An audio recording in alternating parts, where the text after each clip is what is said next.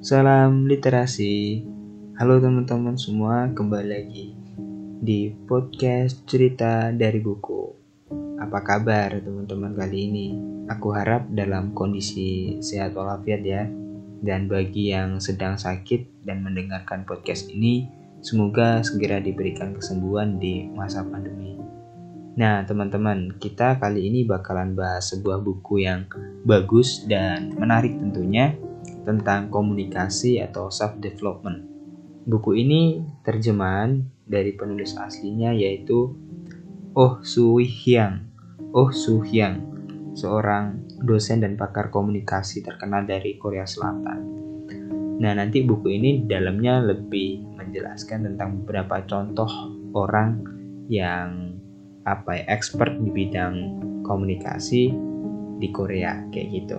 Nah, buku ini teman-teman pasti udah tahu, banyak juga di media disebutin, kemudian uh, diposting-posting sama di akun Instagram udah banyak. Bukunya itu berjudul Bicara Itu Ada Seninya, atau dengan judul aslinya itu The Secrets Habits to Master Your Art of Speaking, kayak gitulah.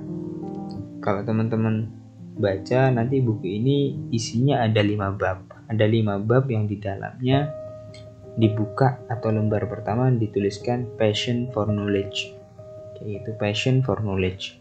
Buku ini benar-benar memberikan kita pelajaran tentang bagaimana komunikasi dengan baik.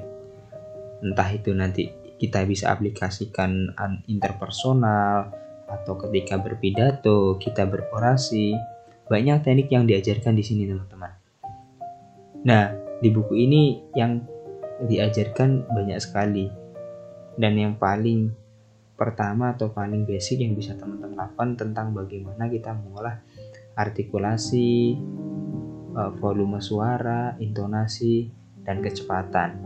Nah, buku ini mengajarkan tentang pelafalan, bagaimana kita mengolah bibir, mengolah lidah, kemudian ekspresi wajah, pipi, diajarkan. Kita mengucapkan seperti A, I, U, E, O dengan intonasi, kemudian menggigit. apa namanya menggigit dengan menggigit pulpen kita mengucapkan kata-kata, dan banyak sekali tips-tips yang diberikan oleh Oh Sung Hyang di sini. Dan juga dia juga memberikan contoh dari orang-orang uh, sejawatnya di Korea sana. Dan menarik, buku ini juga memberikan kutipan dari Albert Mehrabian yang mengatakan bahwasannya ketika kita berkomunikasi itu sebenarnya yang paling ditekankan itu adalah gestur. lima puluh per, lima puluh lima persen itu gestur kita yang dilihat, cara bagaimana kita menyampaikan. Nah, di bawahnya itu suara, tiga puluh delapan persen suara yang mempengaruhi orang e, mendengar atau menangkap apa yang kita bicarakan. Dan isinya hanya tujuh persen, dalam artian isi itu tergantung dengan gestur kemudian suara yang kita lantunkan pada orang yang kita ajak bicara. Di buku ini juga memberikan aturan main namanya satu dua tiga, rumus satu dua tiga kayak gitu. Dan, uh, rumus ini berguna bagi menekankan bahwa kita bahasanya ketika berkomunikasi, ilmu tertingginya itu sebenarnya adalah mendengarkan. Ilmu tertinggi dari komunikasi adalah mendengarkan. Dan ketika kita mendengarkan, jangan pernah memikirkan hal-hal yang bakalan kita utarakan atau bakal kita counter ketika kita berdebat gitu. Jadi dengarkan dahulu lengkapnya seperti apa, beri kesempatan, baru kita setelah itu dapat pokoknya kita bicara kayak gitu. Ada juga mengenai spin strategi, kemudian ada sepuluh aturan komunikasi. Ada di aturan ini kita tidak boleh mengulang kata yang tidak bisa diucapkan di awal, yang udah terlewat. Kita ketika berbicara harus menatap mata lawan bicara kita. Itu berapa di awal-awal ditekankan di buku ini ada rumus komunikasi teman-teman. Jadi rumusnya itu C sama dengan Q plus P plus R, itu kepanjangan dari communication sama dengan itu question plus price, dan untuk R nya adalah reaction. Jadi komunikasi adalah sama dengan kita ketika orang ngobrol kita interpersonal itu kalau bisa kita perhatikan, kita tambahi dengan question, kemudian price, kemudian kita berikan reaksi berupa pertanyaan ataupun mimik-mimik biasanya mengangguk, kita paham dan kita perhatian pada orang atau pada topik yang dibicarakan.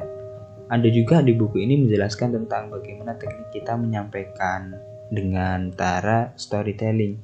Jadi penentuan tema, bagaimana kita mengolah klimaks, kemudian simpati, empati di situ.